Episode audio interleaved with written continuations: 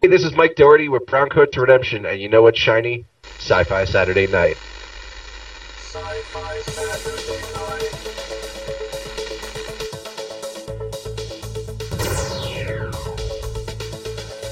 Exterminate!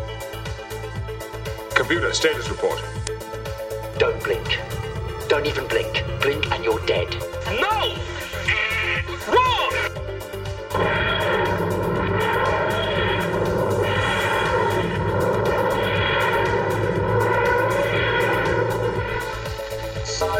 Saturday night. it's Talkcast 112, and it's Anything Can Happen night here on the Mickey Mouse Club, deep in Area 51, taking a break from my part time job as the quality inspector in the photo booth on Splash Mountain. I.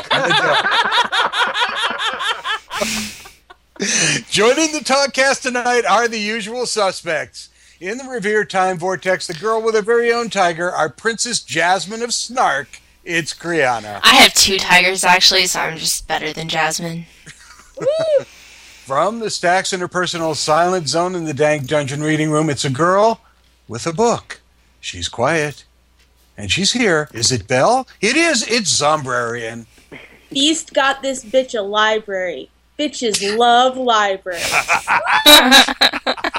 From the four color vault of comics in Manchester, New Hampshire, our own Jack Skellington and Sally. It's Illustrator X and his lovely ingenue, the dead redhead. Squee!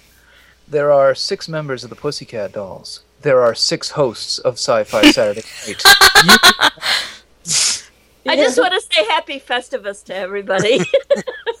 and of course, from Outpost Gallifrey's Catch Release Center for Nymphomaniacs in Orlando, Florida, the original surfing bird Scrooge McDuck himself.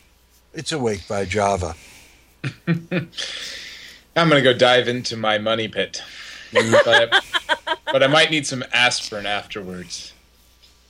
I understand that Euros can be very bruising. Our guest tonight, author Christy Peterson Schoonover, whose book Skeletons in the Swimming Hole Tales from Haunted Disney World, we are highlighting tonight. Christy, it's a pleasure to finally have you on the show. Oh, it's a pleasure to finally get to talk to all you guys. Because we waited so long after we heard about her book to invite her on. It was like, No. within, what, days? It was like 24 hours. But finally! Yes, but finally, absolutely. Well, I needed some pontification there. I've done it. We can now move forward. Okay, uh, we're uh, moments, seconds, hours, days, weeks away from Christmas, Hanukkah, Saint Swithin's. We're going to start with the poll. Let's start the poll.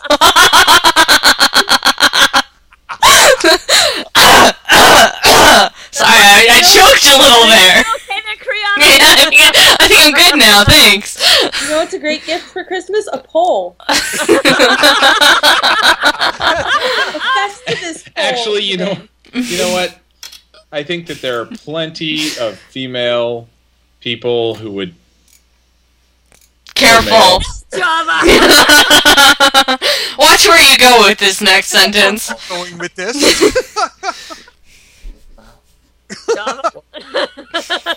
In case, dead redhead. You know, oh, this poll was. Well, you know what? Bef- before we get to that poll, there is one female person who's that much further away from her training wheels at this point. Happy birthday! Kriana. Oh. Happy birthday, Kriana. Thank you. Thank you. yes, happy birthday, Kriana. I was going to write you a birthday limerick, but I didn't get around to it. However, I will share this important fe- tidbit with you. Today is also the day that Walt Disney died. It's the anniversary of his death. Aren't you lucky? Totally. That's okay. My housemate has the same birthday. We've been teasing him all day. You know, you know what? He's not really dead. He's cryo-frozen, so. That's true. That's right. The mouse, man. I don't know. I don't think he'd like what they did with Epcot, but that's just my opinion. We're we're going to talk in depth about Disneyland and, and Disney World and your your fascination with it and why why it brought you to this book. but we have a we have a Facebook poll to talk about. Yes, we have our poll, and I still didn't get my magic 100, but Shoot, I forgot to vote. we got an awful lot of people who voted this time, and we gave them fewer choices because what we had asked people was, "Who is your favorite Joker?" I don't care. we gave them. We gave folks the choice of uh, Mark ha- Mark Hamill, Heath Ledger, Jack Nicholson, and Cesar Romero, and the winner by two votes is Mark Hamill with almost thirty votes. About. So we didn't go old school for the first time in like forever. Yeah, because he didn't need any makeup to play the part. Oh, that was mean. and, and also because Luke Skywalker rolls twenties. That's right. yeah. He was a great, great Joker in the in the cartoon. Um, second place was Heath Ledger with 27. Jack Nicholson was third place with nine, and Cesar Romero with was fourth place with six. Do I hear a grumble, Illustrator X? No, I completely. Oh, agree. okay. I So I- thank you to everybody, and come on, next week let's see if we can make it to hundred. I keep hoping we'll make hundred. So. someday.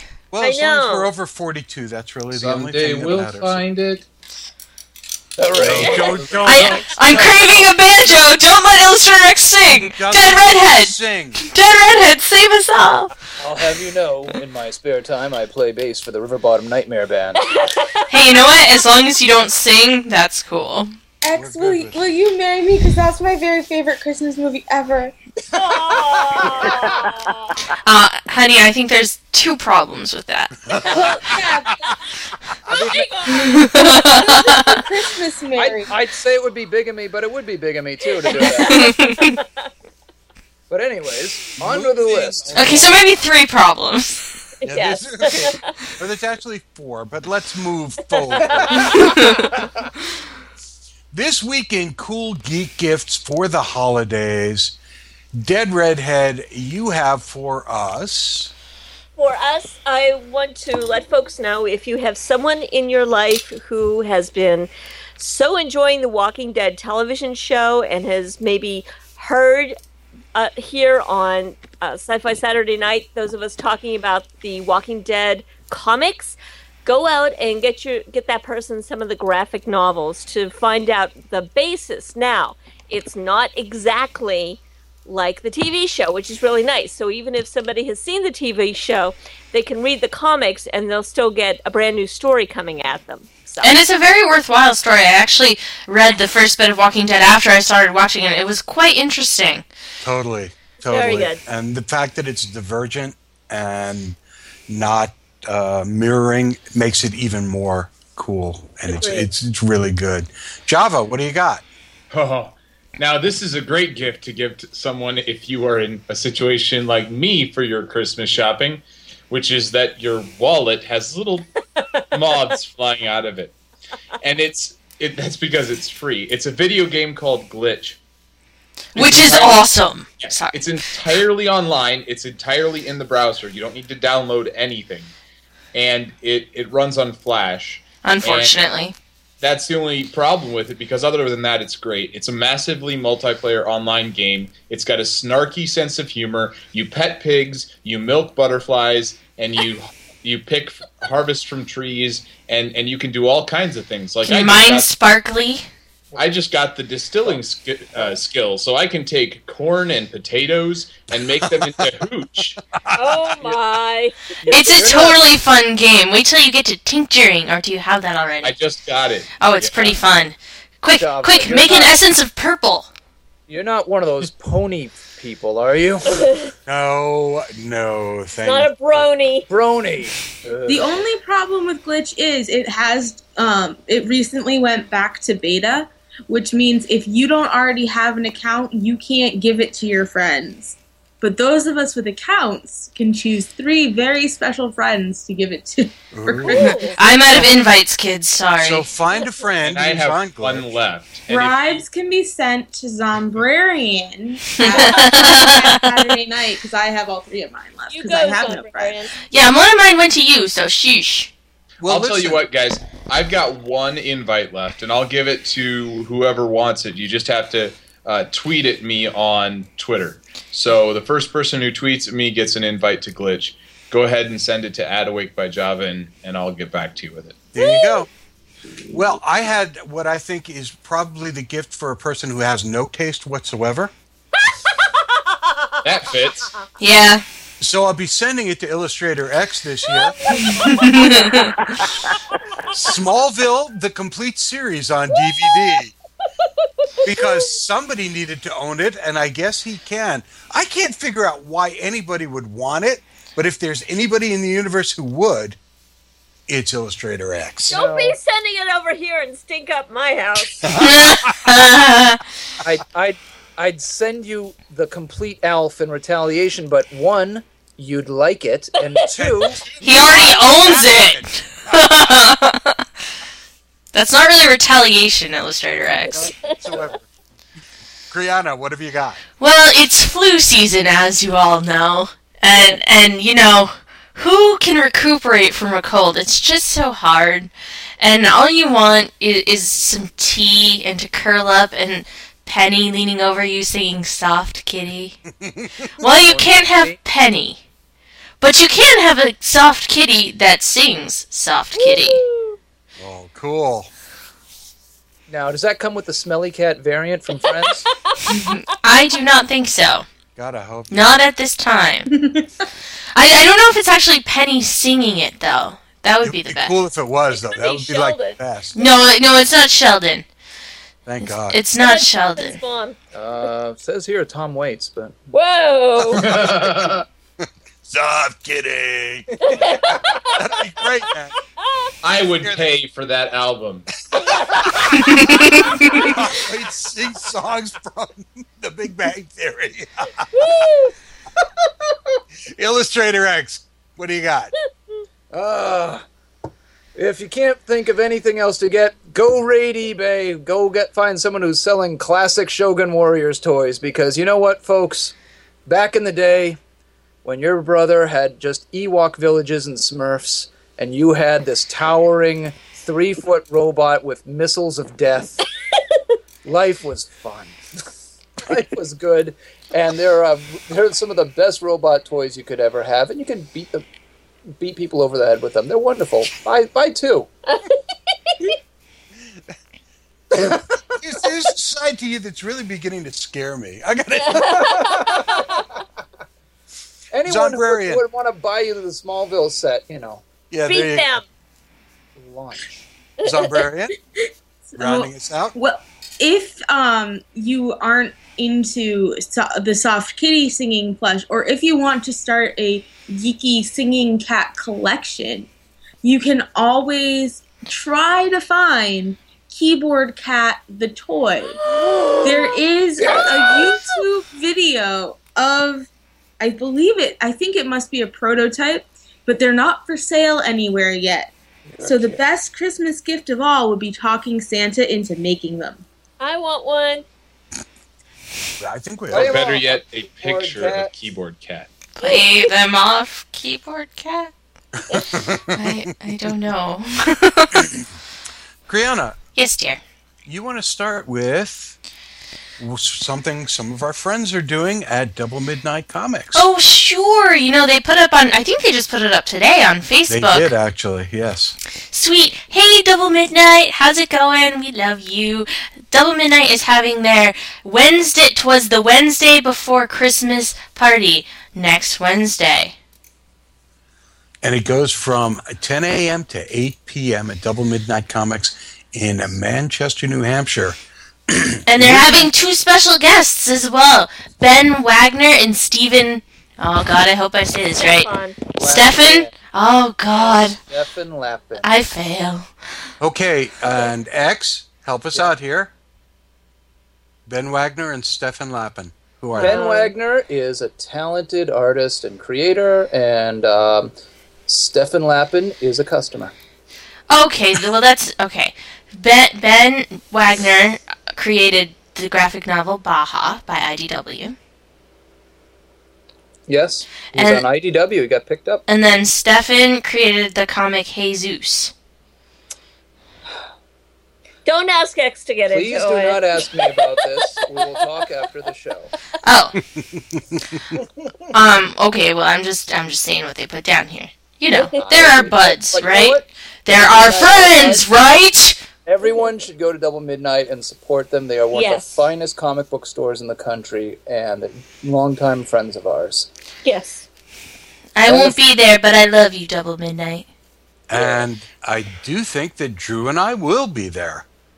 Probably for the 10 o'clock fun time. And uh, yeah, hey. So, what else is going on? Uh, you know what I found uh, interesting this week? Oh, Uh, where's the bad segue sound? Oh, shit. Okay, thank you, God. I, I get a flow. Uh, hmm, uh, gee, I don't know. Bender, shush. You're supposed to be dead. There we go. There we go. It's pretty good. Um, Marvel is releasing a four issue canon prelude that will come out right before the Avengers movie. it's gonna release a what? four issue canon prelude Okay, thank you. to the Avengers movie. Giving everybody backstory in four Yes. issues. And it because, looks like it, you know, people who are into comic books may not be aware of there's a comic book series called The Avengers. was it really? Oh, this will- really? this will introduce them to this concept of a superhero fighting team. Oh, Actually, The what, though? It makes sense. Avengers. What is the Avengers? It, so I know nothing about the Avengers. Tell me what We're what not is. talking Steed and Mrs. Peel. We're talking um, Captain America, Thor, the Hulk, Ant Man or Giant Man, the Wasp, and uh, Iron Man banding together to save people from uh, the complete Smallville. Okay, well I, I know I know there's somebody who's gonna kill me for saying this, but I hate Iron Man. Oh my god! But Thor is cool. I know she likes Thor too, so gotta redeem myself a little bit. I just No, never. I, I really think that, you know, Marvel is probably smart to do this right now. Just in terms of making the crossover tie in. And yeah, making a few bucks along the way as well. Do you think No. Marvel never does that, do they? Marvel cash in? Never. No, no, no. With the tie-in with Captain America, to, earlier today, uh, the creator of Captain America, Joe Simon, passed away uh, at the age of 96, I believe. Oh. And uh, he And his- Yes. His final words were, "Oh God, what are they going to do with Captain America?" Yeah, probably. I was gonna say they already he, he lived long enough to see them kill off Captain America a few years ago and then get better within a year. So and he saw the movie. So Okay, Maybe. wait, wait a minute, wait a minute. Are we bitching about the movie? Seriously? uh, no, I'm not. No. I'm not bitching about the movie. Because of all the pre-canon movies, including Iron Man, that was probably the most Hey, well developed. Thor was the best. Shut up. Thor was awesome. Well, No. not according to its uh, erstwhile director, who was fired. Yeah, he's just bitter. She. It, whatever. Well, and, and Portman got just got fired off the uh, sequel. Good, that'll be an improvement. Oh, Well, because she she was really lobbying. She was trying to play a nerd and just failing. Well, she was also trying. She lobbied really hard to get that director back on that movie, and and I mean, you don't see a lot of feature films with female directors, and so I, true.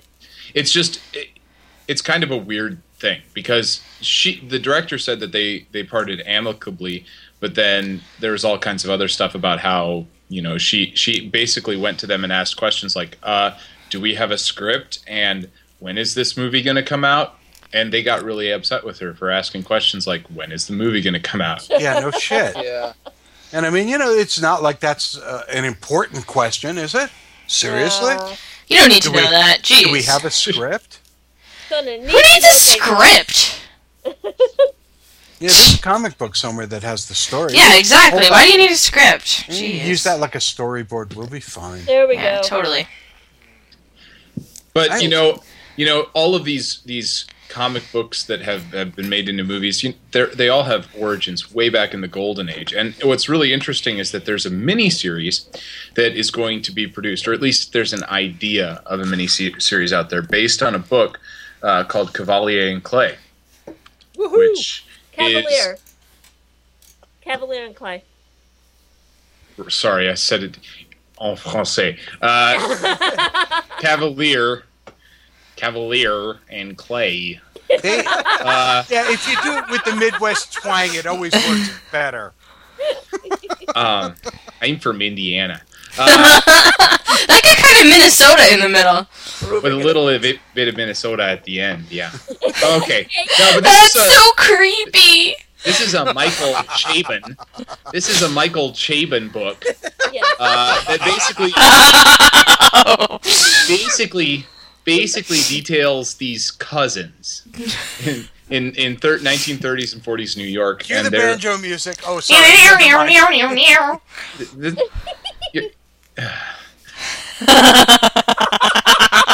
My people are from Scandinavia, not from Kentucky. Uh, the, the, the cousins, these two Nick cousins, Cady shows up in the film, we're dead, but that's okay. these two these two cousins, Sam Clay and Joe uh, Kavalier, uh, basically are find find fame and fortune in the golden age of comic books, and uh, Scott Rudin snapped up the rights to it, and um, is looking at pulling in people like Jude Law and Tobey Maguire and Natalie Portman and uh, Ryan Gosling and all of these other s- stars as potentials, but he wants to make it into an eight series or eight episode miniseries um, it, at, on HBO, which sounds like a great idea. Go for it. Mm, X. I'm not sold. No, it's an. um, I love the book. I I, I look forward to it. It'll be great. I'm With Ryan Gosling?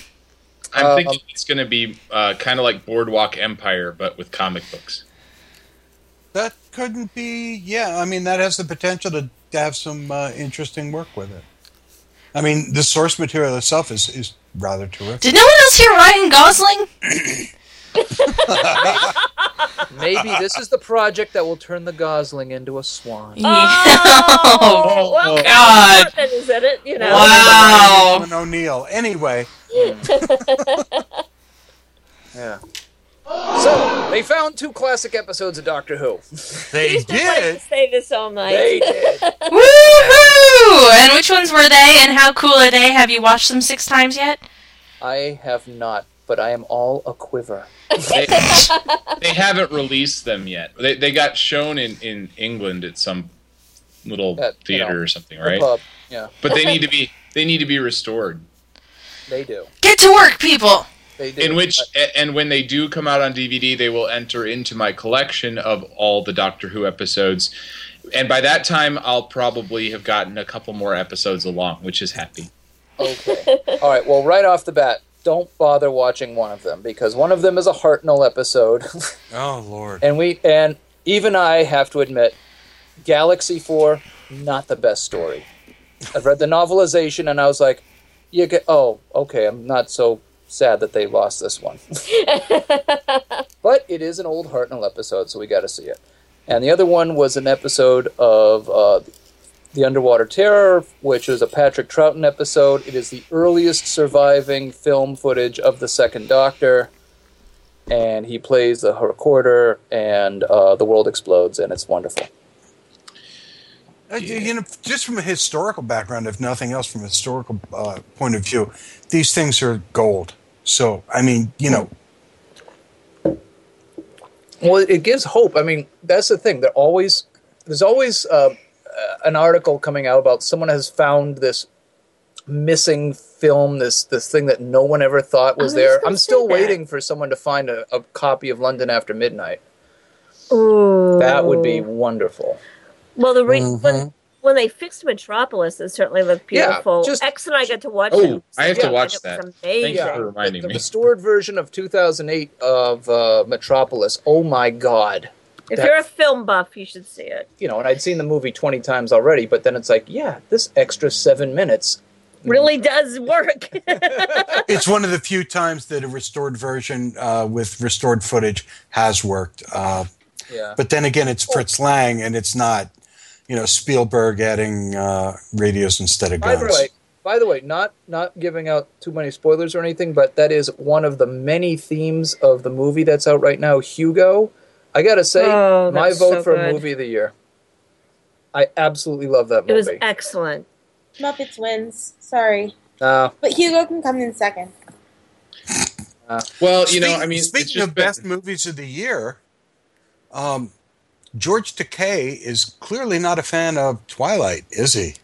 Who Who is? Who is? but the, the Shitloads whole, of people are evidently. The whole uh, the whole premise of this this clip that he put onto YouTube is hilarious because he basically says, you know, Star Wars people and Star Trek people, we've got a we've got a, a varied history. We don't often get along, but there's a bigger problem out there, and that problem is But he says it in his George Takei voice, so you know it's It's better. fabulous. It sounds like drama. We should. It's absolutely wonderful. Yeah, everyone stop because you cannot come close to the velvety goodness that is Oh, George no Takei. kidding. I Oh love my George. gosh. Well, No, speaking it's- of movies, they probably shouldn't redo again. Um, thank you, Kriana. You're welcome. Dario Argento, who I know he's got a worldwide following from horror fans. I am not one. That doesn't mean anything. You can have a following for farting. uh, well, again, hence Twilight. yeah, exactly. but he, he does have a worldwide following, and Dario Argento is a friend of George Romero's, etc. But he's redoing Dracula in 3D. Like we need this. That And then- sucks. Ha! the only thing I, I can see there's there was a picture of Rutger Hauer who I assume is playing uh, Von Helsing. Who he's at the, that stage in his life where he looks good playing Von Helsing. At this point, he could play Moses, but go ahead.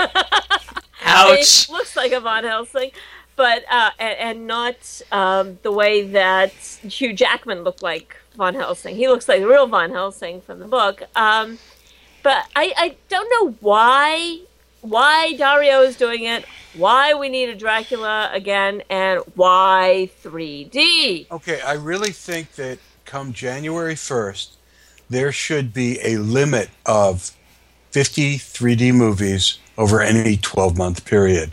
No more. So that Hollywood is actually judicious Oh. about what they do. Because there are oh. certain movies, like, like Hugo, for example, which in 3D is amazing.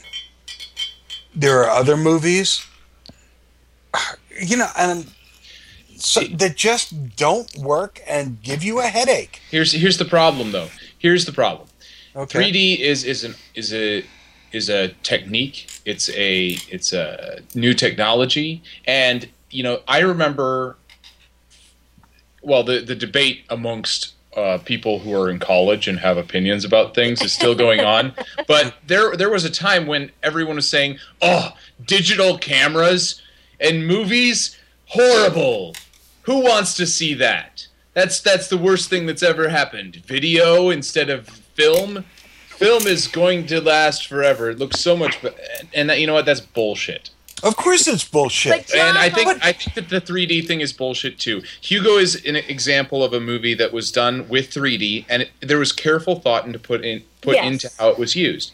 Yeah, people are going to make shitty movies with 3D, but people have been making shitty movies for years. Look, But here, yeah, here's but the thing.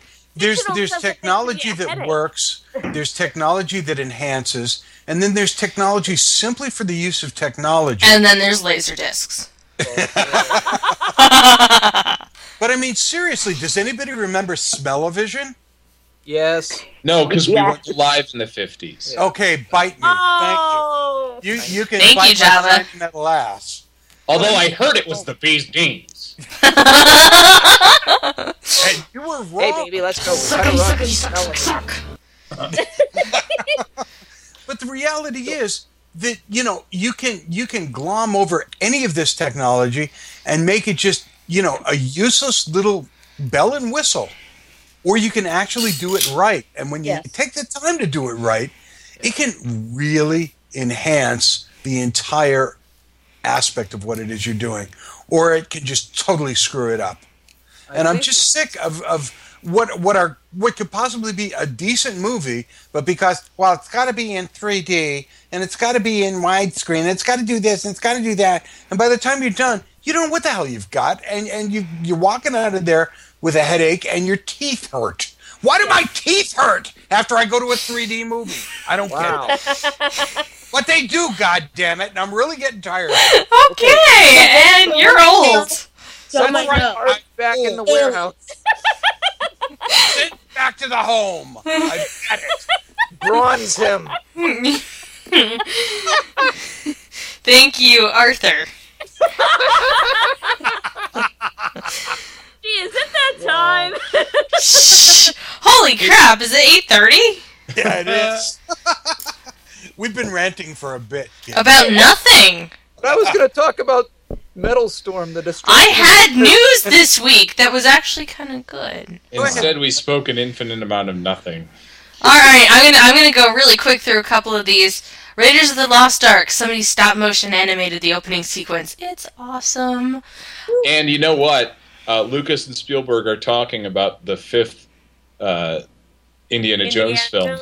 Uh, yeah, they need to be dead now. Thanks. Except, except they don't know what it's going to be about. That's Actually, good. Didn't know that with the last Let's two, keep so it it that doesn't way. really matter. Yeah, they went a little too far with the ants. Hey, this is one. an odd. This is an odd numbered Indiana Jones, which means it's going to be good. No, that was with Star Trek. right.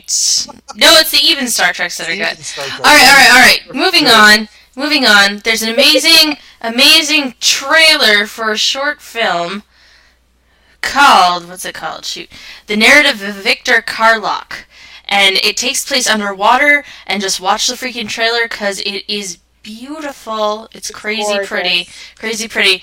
Thirdly, Community secretly conjured up Beetlejuice over three seasons. If you watch this YouTube clip, it, it shows you each instance of them saying Beetlejuice. I'm gonna say the third time, and the third time they say Beetlejuice, yeah, nothing Michael happened. Keaton showed up? He walks by the window Oh, behind the girl, and you can see it. It's hilarious, and that's why Community is awesome. And screw you guys who want to cancel it. Seriously. Lastly, American Horror Story's house is up for sale for only a couple million. Go get it. Only? Only a few. Okay. That was Well, my has we been the pitch in and Kriana report. that's my quick fire news. Whatever it was. Which brings us to halftime. Actually, well past halftime. I feel like I need like a halftime sound. Can we think about that? Can I get a sound for that? Is there an app for that? There's got to be an app for that, but okay. Why don't you? Well, find us a sound. Hello, you've got the sound. I, I, I well, yeah, but I don't know. I don't. I don't have anything good. If someone could send me a good like sproyoyoing or something, I feel like that would And, uh, work. oh, my. Well, Wait, you don't like a sproing? I, di- I don't know We if the could internet's so ready. go somewhere with that right now. a cute little arpeggio. what do you say? okay, that'll have to do for now.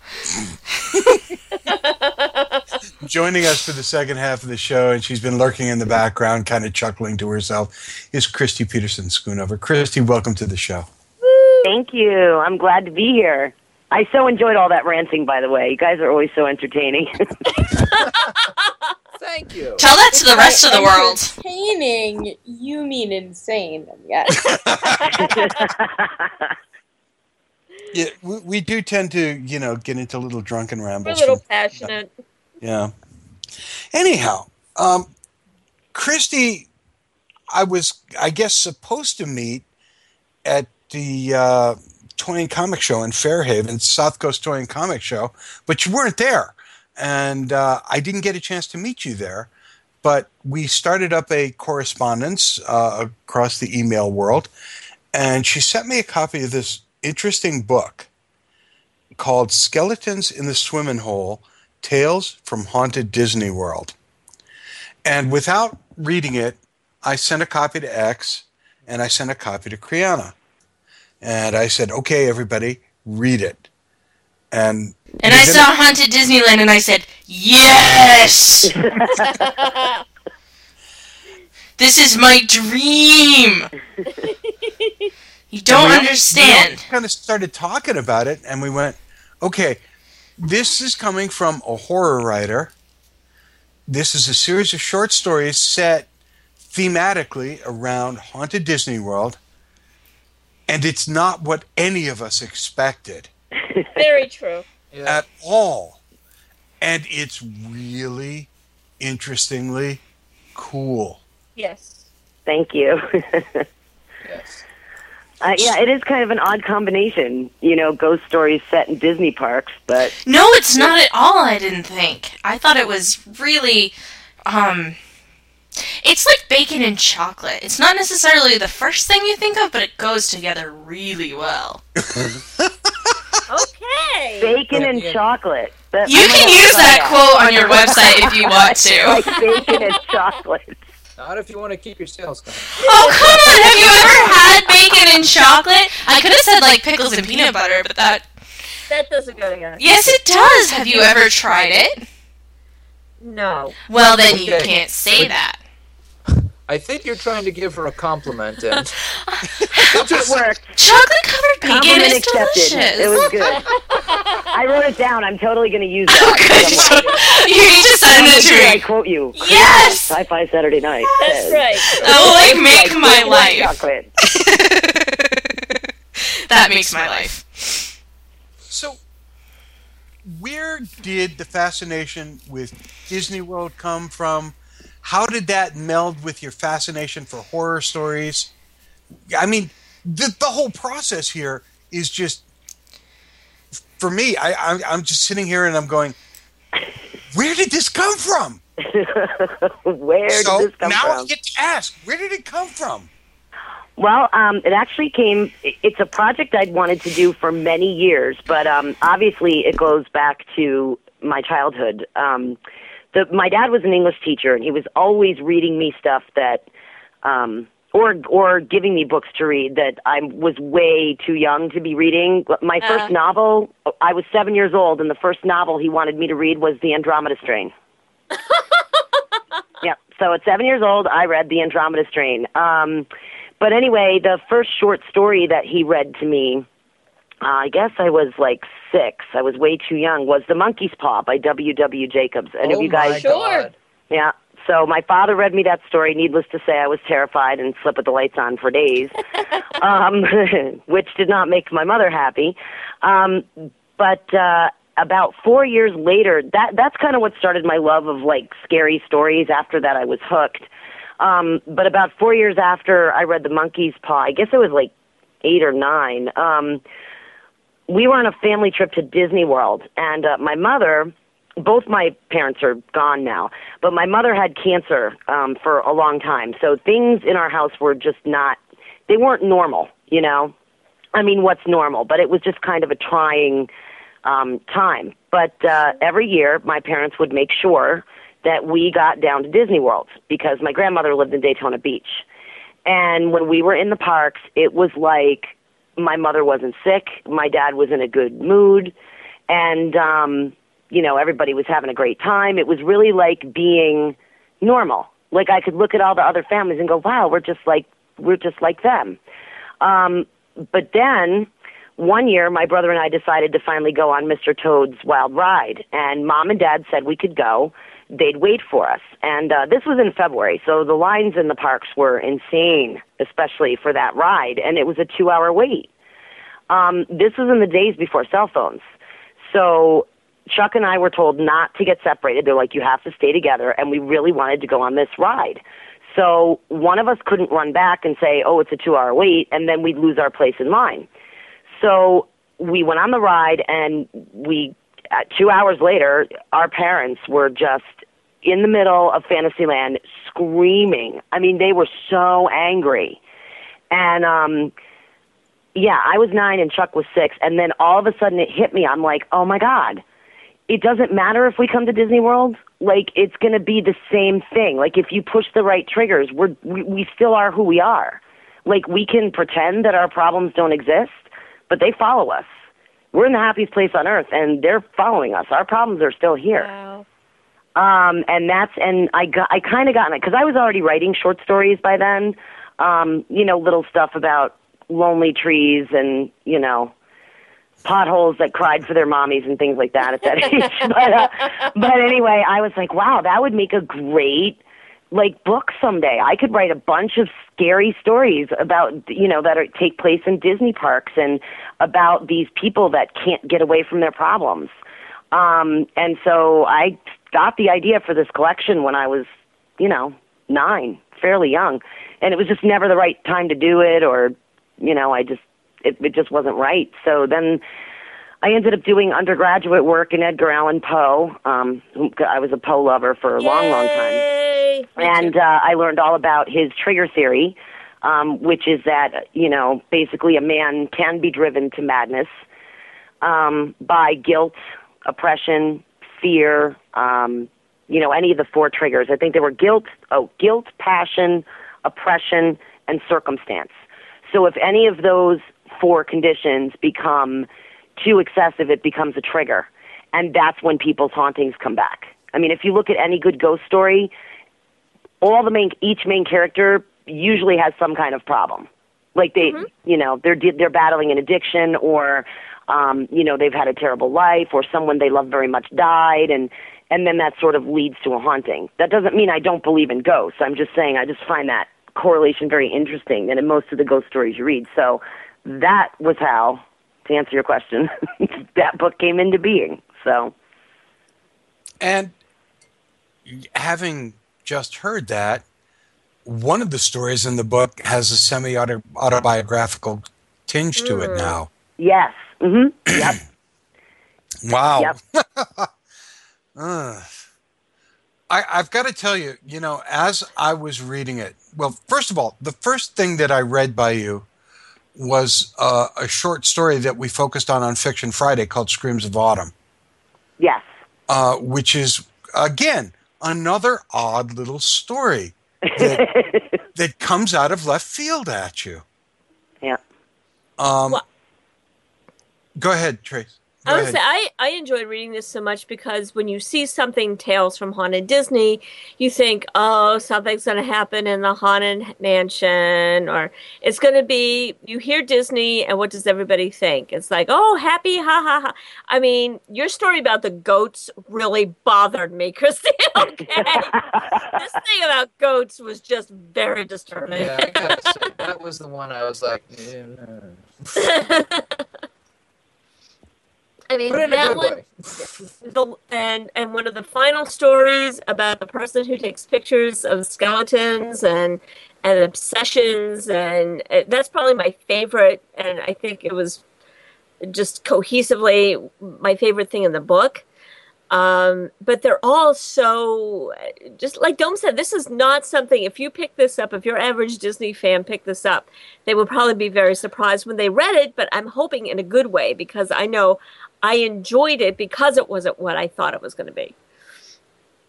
and, And that that's was- cool. It's it was very interesting for me to get feedback like from you guys in the dome on that and saying that you know it was very surprising. It was not what you expected. Um, that's just really interesting. It's always interesting when you hear different people's reactions to your work because it it just always makes you think about what you're working on in a different way. You know, you get a new perspective on what you're doing. Like I said, bacon and chocolate. it's Bacon and not expected. Well, Screams of Autumn actually came from I was sitting on my back porch with um, Nathan, my fiance, and uh, I don't know who said it, but one of us said, "Wouldn't it be weird?" Or he said something about the leaves are dying because they're not getting enough light. And oh, that's what it was. I asked him something about why is it that leaves die in autumn again. I was saying, asking something stupid. I think I'd probably had a couple of glasses of wine in me at that point. but uh, and he said, well, because they're dying because they're not getting enough light. And I thought, oh my God, what if there was a woman who could hear them screaming as they fell? Oh, That's where that story came from. And the next day, I got up and wrote the whole story. hmm So I think sometimes the impetus for stories just comes from someplace. You know, Oh, you have an idea. Where does an idea come from? You know, it just pops in your head, and you're like, "Oh, I have an idea." You know, that's your muse. Your mu- muse has been working with you. yeah, the muse sends you things. I totally believe that. Yeah. So, but uh, I don't know. I said, well, Dome, you said your favorite story was all this furniture and nowhere to sit. Oh my God! Yeah. Well, only because I I I have this affection for a hoarder myself. Wow, that is so not funny. No, I'm, and yet. but the- no, I mean it, it's one of those things where I could the the circumstance itself was so innocent and the terror of the story was so palpable that hmm. that dichotomy to me made that story you know that that just i thought about that story for days literally because it was just that well crafted. And i think at one point i i'd mentioned to you that i had i, I think I, I shot to you in an email are you a fan of philip k. Dick? Yes. Yep. And because that, that was really amazing to me. I was like, wow, because yeah, I really I like his work a lot. I still have so much more of it to read. You know, you can never read too much, but it's like thematically, you guys are miles apart. But tonally, you feel there's there's a similar feeling in the way your stories progress and arc as to a lot of uh, his short stories. And I really, I was, it's funny because as I was reading the book, I was going, this is very familiar. It it feels like Philip Dick, even though it has nothing to do with it. And then the, I I finally came to some a little bit of understanding myself as to why it was, and that's why I sent that email to you. yeah, that was interesting. Our email exchanges have been really interesting. They have been odd. I will grant you that. I mean, you know, because I have a tendency at one o'clock in the morning to just kind of go, you know, I wonder if I should. Yeah, I'll, I'll just shoot this. I do the same thing. Let me go put this. let me write this note to this person. Yeah. Yeah. Yeah, and it's usually like one or two in the morning when I do it. So, so you put this together, and this is now available on Amazon. And Mm-hmm. when it's available, the reader gets seven seven short stories. Yes. Um, and they're so different each one. Yes. I mean, doing blue for me is the re- religious implications of the of the people mover. yeah. Yeah. Well, that was kind of an interesting um, experiment, that one, because I thought, what is more diverse? I mean, there really is a theme park down there in Florida called Holy Land.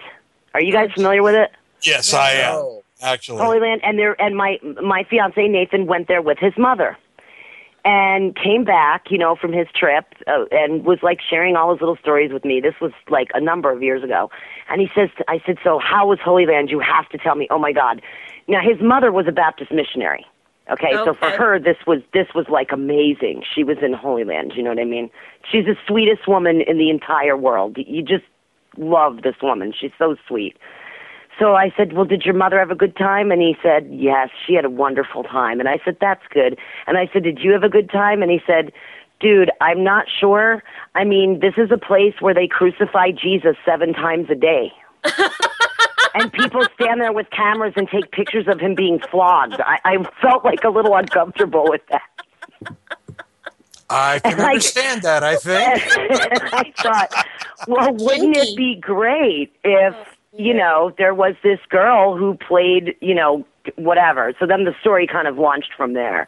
Um, and then putting it in contrast to the People Mover, which is, I still call it the original Wedway People Mover. I, I, I really don't like calling it the Tomorrowland Transit Authority or whatever it is. I'm still a People Mover person.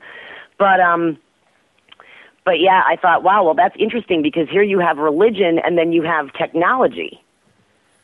Like, you know, which are, to me, are two, like, contra- contrasting concepts, really, because religion has to do with spirituality and the things that are intangible, whereas technology, like the People Mover and Tomorrowland itself, is all about moving forward, making things more material.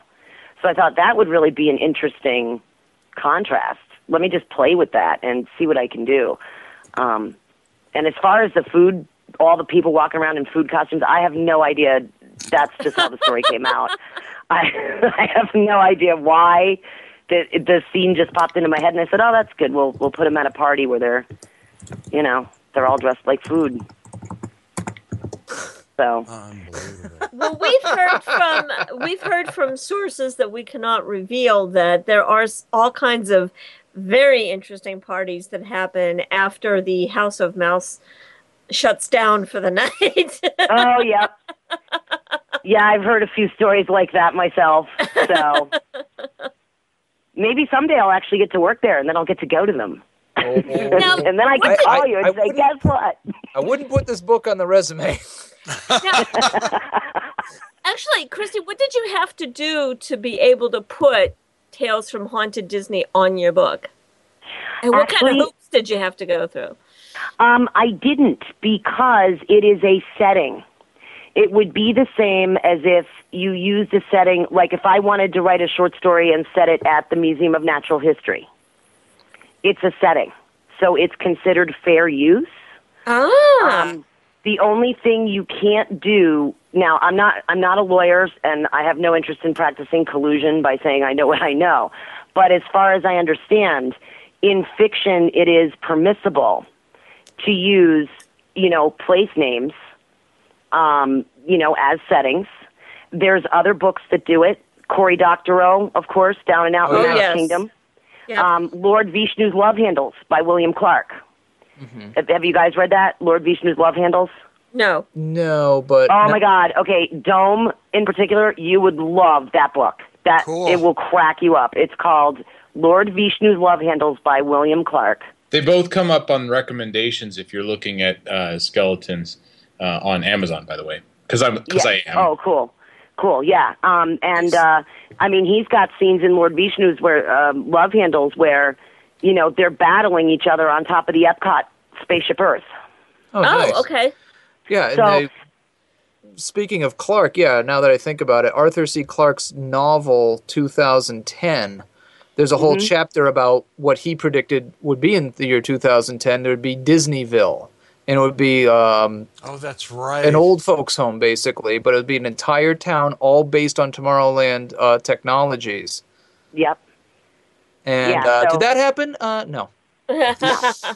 but that's um but yeah so basically what you can't do is you can't confuse like for example if i was writing a story about you guys and i said you know Kriana sipped her baileys and tea it's okay for me to say baileys i don't have to put the trademark as long as the customer the, the person buying the product like in other words i could not put the disney logo anywhere Right. on my book i couldn't use the disney font on the book Sure. Pretty Although- close.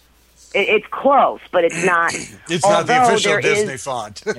right. It's Well. not the official. There is a knockoff Disney font that that's what all the fan podcasts and things use. And for for what the way that I've kind of been watching this because I've been in these fan communities now for years is that um, you know Disney really doesn't have a problem as long as you're not using their trademarked you know um, images or stuff like that or saying that you're affiliated with Disney. If you go on any fan site like these podcasts it'll say we are a Disney fan website. Like we we Walt Disney has no affiliation with us. We're not you know it'll say all of that on there. Um, there was a case a few years ago where this guy had made these t-shirts and it had the monorail on it and it said you know please stand clear of the doors you know because that's the famous thing that it says on the monorail. And um it disney and and it had the castle in the background the cinderella castle. And disney wrote them a letter wrote them a letter. That's always what they'll do first. Sure. and they'll say we and they said we have no problem with these t-shirts but you need to take the castle off because the castle is our trademarked image and you're using it without permission. So that needs to be removed. Other than that go nuts. Put the monorail on the t-shirt put the slogan on the t-shirt have a great time. We don't care. So he took the castle off and that was the end of that Yes. they were fine you just can't use there was another thing where there was a book where um, the guy actually used like the Disneyland logo and used um, images like Donald Duck and Mickey Mouse inside his book. Uh, And he had to, Disney did the same thing. They wrote him a letter and they said, "We don't care, but please remove these images because these are ours." sure. So if you remove those images, we are totally fine. Go back to selling your book. We that's great. Henceforth, the castle on your cover doesn't really look like Sleeping Beauty's castle. No, mm-mm. that is actually one of the castles that the Cinderella Castle is based Cinderella on. Castle. Sleeping Beauty. Well, either one. I don't know. I'm not really sure. The the woman who did my uh, cover art is a very very talented writer and artist, Melissa Martin Ellis. Um, and she's married to Mark Ellis, who um, was a, J- a James Axler, the Outlander series. Mm-hmm. and they live in Rhode, yeah, they live in Rhode Island, and they're good friends of mine. And um, she did my book cover, and she was very, very careful about finding the right castle and Excellent. you know You shouldn't making sure. Sure. Right. She said, "Well, we can do just you know we'll take one of these and we'll mess with it and we'll put it in blue because that's just a photograph that anybody could have gone and taken. Do you know? It's- It's it's, an it's actual real Neuschwanstein. castle. Yeah. So. Oh, wow, that's a photo? Mm-hmm. Oh, I thought that was artwork. Wow, that's cool. Yeah, she did something to it. I don't know. She's a very, very talented. Wow. She's gonna do the cover for the second one too, because there's a second collection coming out in 2013. So Now, Chr- Kristi. Um, Yes. I just just uh, doing a little research. You're you're a very prolific writer. Uh, what's next? what's next? Well, um, my horror novel Bad Apple is coming out next fall. It was supposed to be out this fall, but um, the publisher Hurricane Irene kind of screwed a lot of stuff up. Actually. Um, Yeah. So yeah, so we just decided to wait, and it'll be ready to be released in February. But because it's a horror novel, we're going to do it more toward the end of the summer. So we're just going to hold off on that. Um, but that's all done. The cover art is great on that. They that's being coming out. Vagabondage Press is publishing that one. Um, in terms of writing, I have a commission that of, of a short story that's going to be out in January on Literary Mayhem, which I have to put the finishing touches on. I'm working on putting a collection of um, ghost stories or horror stories set in the state of Connecticut with Stacey Longo Harris. So the two of us will be putting that out next year, I believe. Wow. I'm The super excited. I grew up in Connecticut, and it's the world's creepiest state. It really is. It's, It is no, the world's seriously, creepiest until you state. live there, you don't know. It's terrifying there. well, what was funny is that we um we were at the Hebron Harvest Fair, and everybody was like, "Do you have any books that are set in Connecticut?" And Stacey and I talked about it, and she's like, "You know, a lot of my stuff takes place in Connecticut because we obviously both live in Connecticut, and yes, this is the creepiest place in the world to live. There's something wrong with it. I love I swear it. to God, you drive over the border and you go, "Oh my God, I feel oppressed." But um, you really do. You do. So I decided that um, we did, we were talking about it, and actually tomorrow night, that's one of the things we're going to talk about um, when we get together. Um, I'm going to be doing a small podcast on Paranormal A next year called Scary Scribes, where I'm going to read a horror story and then talk to the writer afterward. It's going to be a little half hour show, not very long. Um, and then I'm finishing up the second Disney World collection, um, which is called Hairless Girl Does the Hula. Oh, and you're coming back here for that one, my dear. Yeah. and for the and for the horror stories in Connecticut. Absolutely. Yeah, oh, well, I'll come back. I mean, I love your show, so I'd love to come back. Wait, I Um, wanted I wanted to you. ask, what is one bad apple about? Just a preview. Bad Apple is a Shirley. Ja- if you like Shirley Jackson, then you would Yes. pro- any of her work. Then you would like. We have always lived in the castle.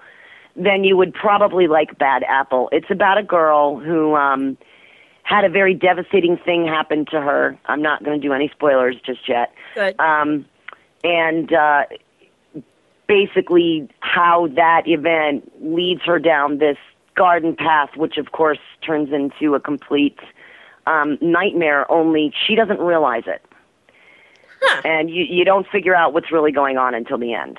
So I'm being as vague as possible right now because No, no, no. I haven't fine. even talked about it yet, so it's like I don't even know what my. It's like, oh, okay, yeah, I could talk about Bad Apple. No, I can't. I have no idea really what I'm going to say. Well, there, there are so many other things we could talk about. We could talk about uh, your new book, Bad Apple. We could talk about your uh, editorship at uh, readshortfiction.com. We could talk about the uh, online course that you teach in writing ghost stories, paranormal fiction, for uh, to writewell.com. Uh, we could talk about a hundred things, and we're going to have you back, and we're going to do that. Okay? that would be awesome. I would love that. because uh, yeah, because this is cool stuff we like, and I cannot to the listeners say enough. This is a book worth reading, Yes. worth owning, worth ingesting because it takes you to a place that horror stories don't usually take Speaking you. of the goats, yeah, no kidding. Speaking of bacon and chocolate, Speaking of, It's good, seriously. there's nothing better than chocolate. okay. Yeah, Kriana, we'll we'll know what's on your mind in nine months. What? Are you implying that I'm pregnant? I'll have you know that that is technically physically impossible.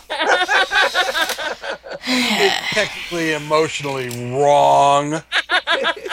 Having said that, Kristi, thank you so much for a very enjoyable half hour. Oh, thank you. I had a great time. Well, awesome, because that means usually that you want to come back because we'd really like to. Oh, have yeah. I'll totally come back. Awesome. Hey, X, Yo. we've reached that point. It's about that time. Okay. Next week, author Casey Shoemaker wreaks her silver vengeance on Christmas Eve. Then on December 29th, author Rob Watts. His stories are so big they come with their own soundtrack CDs. that's me. And on And on January 14th, Judas Priest, Risa Williams returns with the next installment of the Dragon Slayer series, The Iron Maidens. Sci Fi Saturday Night is the official podcast of the Boston Comic Con and of Comic Art House, your one and only source for original comic artwork.